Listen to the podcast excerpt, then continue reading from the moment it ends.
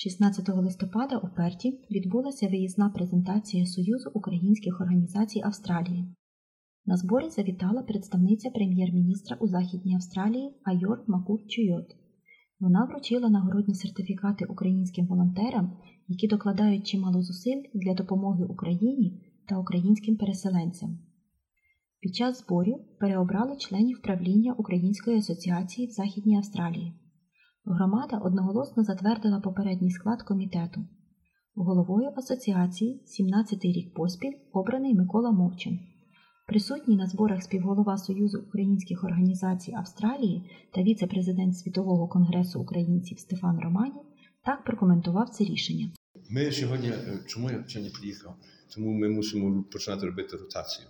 Але, знаєте, на початку цього року, чи посередині року, я з деякими людьми говорив і просив їх, щоб вони записалися до української громади Західної Австралії. Ми маємо голову Микола Мовчин, який, який працює, який в довгі роки працює, і я певен, що він також би вже хотів трошки відпочинути. Казав Стефан Романів.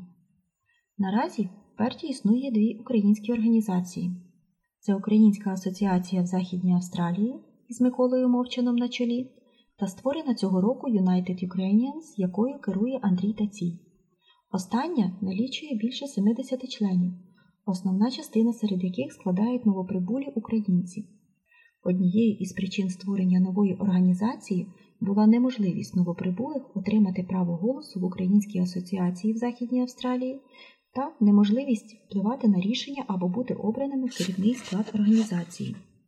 Стефан Романів погодився, що новоприбулі мають право бути представлені в керівництві організації, але зауважив, що все має бути залагоджено згідно статуту організації. Коментує Стефан Романів. І нам що треба сьогодні зробити? Заохотити інше. Uh-huh. Ми можемо доповнити, наприклад, управа може кооптувати людей. Я то сьогодні буду, чи сподобається, чи сподобається, я буду пропонувати, щоб кооптуйте е, людей.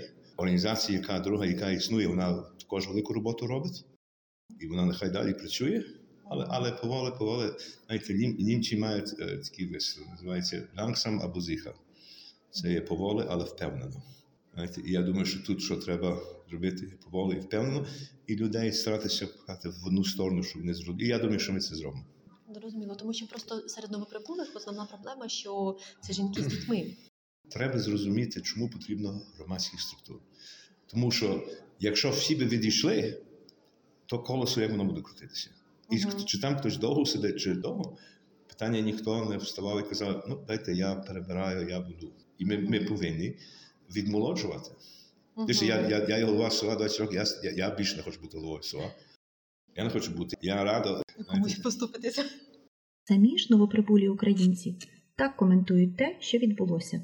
Говорить українець Сергій Погребняк. Вітаю, мене звати Сергій Погребняк. Цікава зустріч, але багато я не зрозумів, тому що більше половини інформації англійської. І мені цікаво, чому е, новоприбулі не представлені в цій організації. Хотілося б також якось вникнути в це, щоб е, всі разом ми могли мати голос, спілкуватися щодо майбутніх ідей, майбутньої роботи, щодо проблем України.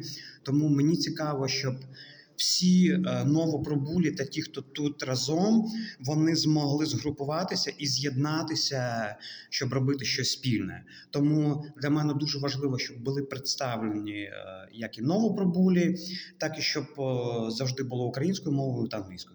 Надія Котова із Перту, Західна Австралія, для радіо Ес Бі Ес.